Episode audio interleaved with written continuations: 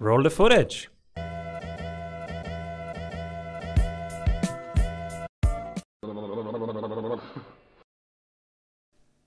Welcome back, everybody. I'm Simon Severino, your host, and today we have the CEO of Capitalogix, who also runs a hedge fund powered by AI. He will share with us his framework on how we can anticipate what's coming next, and we will dive deep into how AI is changing everything. Welcome, everybody. Howard Getson. Hi, how are you? It's nice Excited to, to have you here you run a hedge fund, you run a company. Tell us, what are you currently creating? Well, what we're working on is the AI framework. Uh, internally, we call it an insight engine. Um, but as a technology entrepreneur, I focus on the technology, you know, the equations, the algorithms, the automations, the execution capabilities. But what I've learned over many years of business is that our customers don't care about how we do what we do, they care about what they get. And what they want is amplified intelligence, the ability to make better decisions, the, the ability to take smarter actions, and a way to continually measure and improve performance or the quality of their life. Uh, so the Insight Engine is really a, a, way to add those capabilities to help people make better decisions, take better actions, and improve the quality of their life and the quality of their performance. I'd love an insight engine. Right now, AI is just helping me get rid of the boring stuff. Like in my CRM, AI does all the data entry instead of my team, etc. Sometimes it does propose a title for a blog that is better than our title, but it doesn't really help us, you know, estimate or see or foresee. Well, the CRM does some estimation forward, for example, sales estimation forward, but it doesn't really help us see what's coming. How how do you, with your framework, help people see what's coming? Mm. So the interesting thing is uh, probably sixty percent of any AI problem is really about data, and uh, the question is, what data are you using? Um, and if you use the same data and the same process as somebody else, then you can't really expect an edge. Um, the only way to really do something uh, sustainably different is to do something sustainably different. So um, AI is limited by what it uses to combine or compare, and it's based on what you ask it to do. So I've got a piece of artwork in our office that it shows a slot machine and it says you can't predict random. Uh, it doesn't doesn't matter how clever you are or how advanced the AI is. Predicting random is random. But on the other hand, it doesn't mean you can't predict things. It, it means don't predict things that are random or try to predict things that you have greater certainty on. And so right next to it, I have a different picture that says, if you don't know what your edge is, then you don't have one. So even if you have an edge, but you didn't know you had it, you don't know to use it or you don't know to use it now. And what AI is going to be incredibly good at and continually better at is finding more ways to win. But you have to have some way to sense that this way or that way is actually in phase and could help you win. So there's a sensor network that's really about finding opportunities. And then you have to have some form of filtering and comparison engine to compare the different things that you might do to say, ooh, this one's better or that one's better. If the AI is sufficiently advanced, it starts to learn and it can predict what you think is better. In AI, it's called a fitness function. Uh, are you optimizing on the thing that's going to make the most money or the thing that's going to get there the fastest or the thing that the customer will like the best? I mean, there's different ways to, to choose. And I, I, I actually look at it almost like if you went to a Western medical, medical doctor and they looked at you, they would, they would assess you a certain way But if you went to an Eastern medical doctor, they would assess you a different way. Um, an energy specialist would assess you a certain way. A nutritional specialist would look at you a certain way. An Ayurvedic doctor would look at you a different way. A psychotherapist might look at you a different way. And each one of those roles or ways of saying, oh, I'm, I'm an expert at something, says there's a best next step. Mindfulness is about a non attachment from any of the ways and a way to compare those different things and say, but which one is really going to get the best result? Uh, so if I'm trading, um, it's almost like we're a fund of funds and there's a trend follower there's somebody who's doing statistical arbitrage. There's somebody who's using reversion to the mean. There's there's someone using a uh, an old quantitative method called digital signal processing. And each of these different ways of of evaluating the markets or the opportunities is going to say, here's the best next step. But then we have to have different lenses to say, but is it the one that's going to give us the best Sharpe ratio, which is kind of a measure of risk reward? Or is it the one that I think is likely to make the most money in the next hour?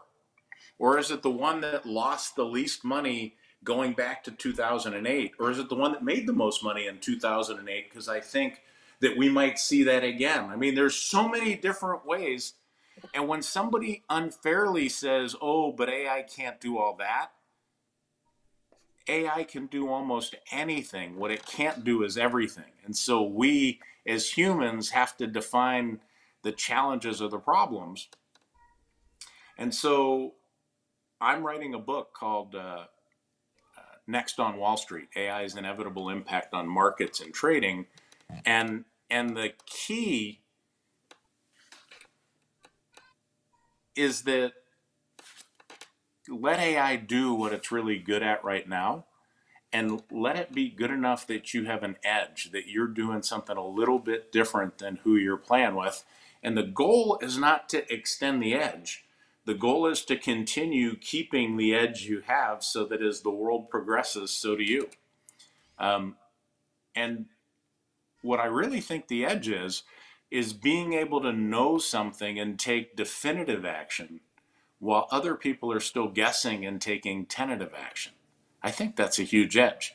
I call it time arbitrage, but uh, uh, but that's just a fancy word for the fact that if you know what to do and you take decisive action while other people are kind of stumbling, then then you can pick up dollars where they're picking up quarters. I love it. And what does your AI say about the stock to flow model right now that everybody was uh, reliant on, and the last couple of days it's it's not working? Did we? Yeah. I'll, yeah. I'll, I'll, since I don't know when anybody's going to actually watch this, I'll say it a, a slightly different way. I just told you that you know we can have many different experts and then you need a supervisor level above the expert level saying, but which of those is getting the right response? In general, if I'm looking from 30,000 feet down at what's happening, we've got low, low level trading systems managed by managers who have senior managers that have supervisors. So it's a it's layers of AI. But when I look at which of the manager level AIs are making money, it's the ones that were making money uh, six, five, or four years ago. So when when Obama was in office, there were certain techniques that we had, and and part of the technique is not only the technique, but how often do you look at the technique? And what I will tell you is we needed a week of time to go by before you would resample because things were moving at a certain pace. It's like a song that has a certain rhythm. And one of the most important things in the market is the unseen hand of the government. But with Trump, it was a very seen hand. It was not an unseen hand. And the weekly rhythm of being able to resample your data and say, oh, I can now fairly compare the expectancy score of this versus that.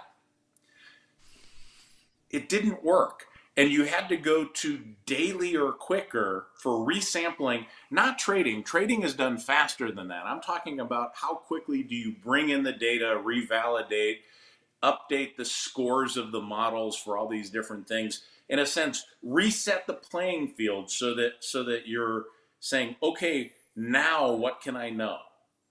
And one, realize that there's a concept called signal and noise. And in a longer term, if you're looking at years or quarters, you can see certain trends clearly. But as you start to go down to days, hours, minutes, you have increased volatility and noise.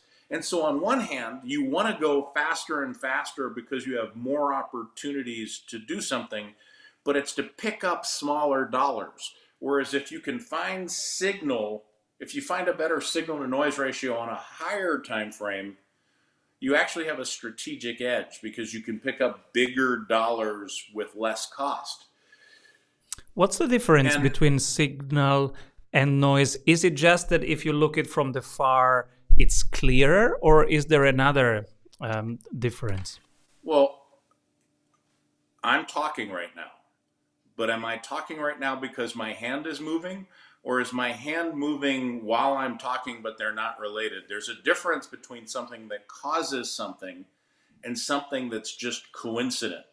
And a lot of times when you're trading, the thing that you think is your trading strategy is really a superstition you think it's what's causing uh, th- the win, but what's really causing the win is a different part of your process. But let me say it a slightly different way. If if a Nobel laureate develops an equation and decides to buy Apple stock right now, and my cleaning lady decides to buy Apple stock because she finally decided to upgrade to the newest version and they, and she thought to herself if they were able to convince me to buy one of these it's amazing because I said I would never get the new phone because my old one is fine, you know. So if she bought a share of Apple stock and that Nobel laureate also bought a share of Apple stock, the moment they place their trade, so they're both now long, whether it goes up or down in that moment is random. It, it, it, truly is random because if she would have bought five minutes ago, whether it goes up or down is random there too. But over 10,000 trades, your ability to make and keep money is not random. It's about a system. And so, again, there's signal and noise here. What is your real system? You think it was this, but it's really that there, there's a story in trading about a very good risk manager who works for a very big firm. And deep down, he believed that he believed that he was getting signals from Mars. He had this routine where he would put a Coke bottle to his ear and he would think and he would decide what to buy. And and people who knew him would say, Come on, dude, you're kidding me. And he's like, No, this works. And he made so much money that people have studied him. And it turns out, you know, how he got the signal to buy wasn't signals from Mars, but what he really was was a good risk manager. And the fact that he told people it was signals from Mars and people made so much fun of him made him an even better risk manager because he wanted to prove he was right and over 10,000 trades, he made tons of money. He thinks it's because of this, but it's really that. It it's almost like if you have a pigeon in a Skinner box where if it presses a lever twice, it gets food. The pigeon's not you. It's not smart enough that you can say, hey, pigeon, press that twice, you get food. So the pigeon pecks the thing, flaps its arm, turns around, pecks the thing, food comes out. And over time, the pigeon learns that it's going to peck the thing, move its head, flap its arms, turn around.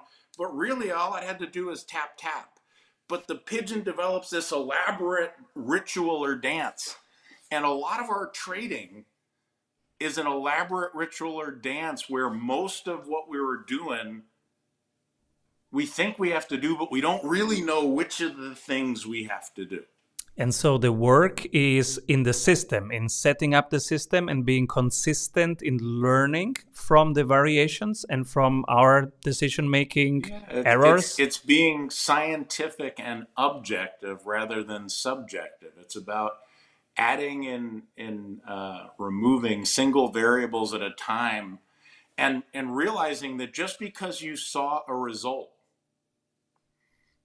doesn't mean it's real it, it again can be a coincidence. Mm. You you have to test this thing enough ways that you say, ah, this really is better.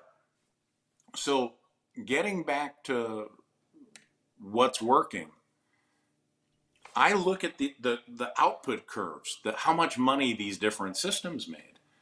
And uh, let's assume they're different colors. So there's a blue line that was my number one manager. It was just making more money. If you were to look at all these different lines, you would look at the blue one and say that's the best one. But the truth is, markets change so fast that no technique always works. And even though that's true, there's always a technique that works. But the the the key to strategy or even strategy sprints is to recognize that the sprint that we did last time was important and accomplished what it was supposed to do. But now you look at the constraint that you have in the system, the thing that's limiting your performance, and it's probably different than it was. There, there's a different set of factors, the, the practical realities of time, technology, competition say that if we're going to sprint and focus on one thing, let's shift our focus from this to this. And the next 90 days is going to work on something different that's still supposed to help the company. And the same is true in a trading strategy. So that blue line that looked like it was the best worked until Trump got into power. And when Trump got in power, that blue line dropped like a stone. And I didn't realize it at the time. I still don't know why. But that blue line just dropped and dropped and dropped. And I was like, holy cow, that technique just broke. It didn't break. The technique works, but it's not in phase with what's happening. The hidden hand, the invisible hand, wasn't doing what it was used to what it used to do. Now we had a yellow line that sucked and it only i mean it didn't suck. It, it was good enough that was on the list but compared to the blue line it was way lower. And all of a sudden when trump went in power that yellow line went up. And again i'm not going to tell you what the yellow or blue line was. That's not important for the story. But the thing is for four years that was the strongest technique and we're like, oh, we're evolving. You know, one of the things I measure in an exponential technology is not how much money I make every year, but how quickly do, does our capacity double? In an exponential technology, that's one of the most important measures. I want to figure out, it, it turns out for us, it's we double our capacity or capability every 18 months, and we have for the past six years. And, and I can I think that's going to continue. I, I think it might even accelerate because the hardware is getting better. You know, memory is becoming more abundant, except for the chip shortage. Um, the software that's doing this is becoming smarter. AI is now evolving software so that humans aren't doing the coding, the coding is doing the coding. Um, but it's getting better faster. And so we can compare more things. We can make finer distinctions faster, deeper, broader. So understanding that how quickly are your capabilities doubling is important.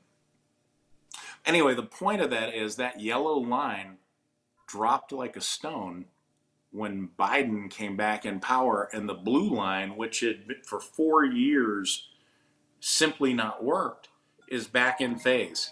And um, it, it simply is what it is. Uh, proof that nothing always works, but something always does. One question that I'm absolutely excited to ask you. You can pick one person who gets the strategy award. And when everybody zags, this person is zigging, but from your perspective, they are doing the right thing. Who do you pick?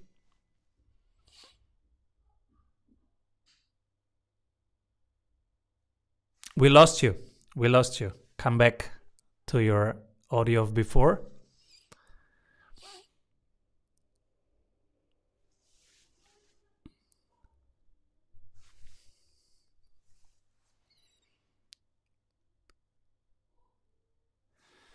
You you have muted yourself. Unmute. It's just it says has muted themselves. Find the one button that you accidentally